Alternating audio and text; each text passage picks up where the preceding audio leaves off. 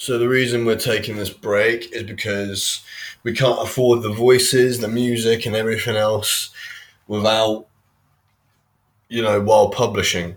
So we'll take this break for now. We'll come back to it. We'll invest a bit of money from the book into this as well, so we can get a decent mic, a decent PC, and everything else.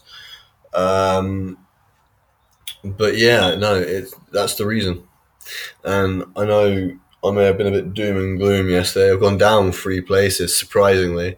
Well, not not surprisingly, I didn't put out any content. Um, but yeah, so I'll probably I expect to go down a lot further in terms of place. It's not really about that.